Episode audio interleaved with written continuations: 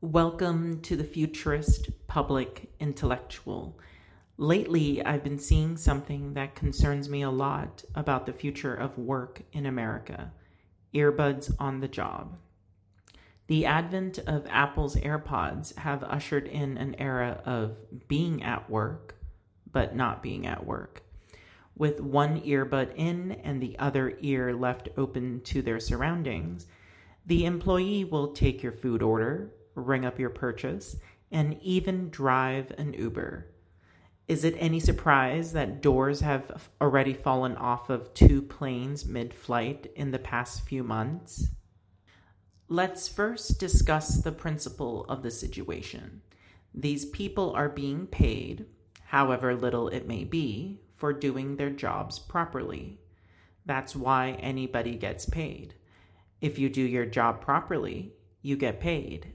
If you do your job improperly or poorly, then you are at risk of getting fired.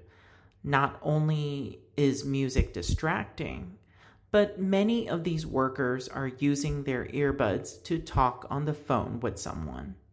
It is plainly impossible to give your full attention to the task at hand if you're having another conversation with someone else.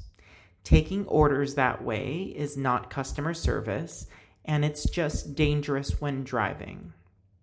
It seems these employees' desire to not be at work is instigating this behavior.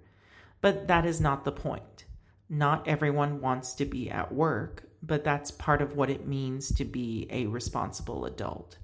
Everyone needs to make a living, regardless of the level of emotional fulfillment that comes with it. Aside from the obvious safety and sanitation concerns that are concomitant with this behavior, I am worried about the slippery slope that we seem to be endorsing. If we don't put our foot down now, these workers' indifference to the job means that the job will eventually be indifferent to the worker. You see, if a person is going to work inefficiently and introduce a margin of error due to their lack of attention, why should the employer care to maintain their staff? The irony is that it's exactly these kinds of jobs that will be replaced by robots and A I. Furthermore, before this reality even happens, we have to watch workplace standards deteriorate. I definitely don't want to be on the next flight where a door falls off. Thank you for listening to the Futurist Public Intellectual.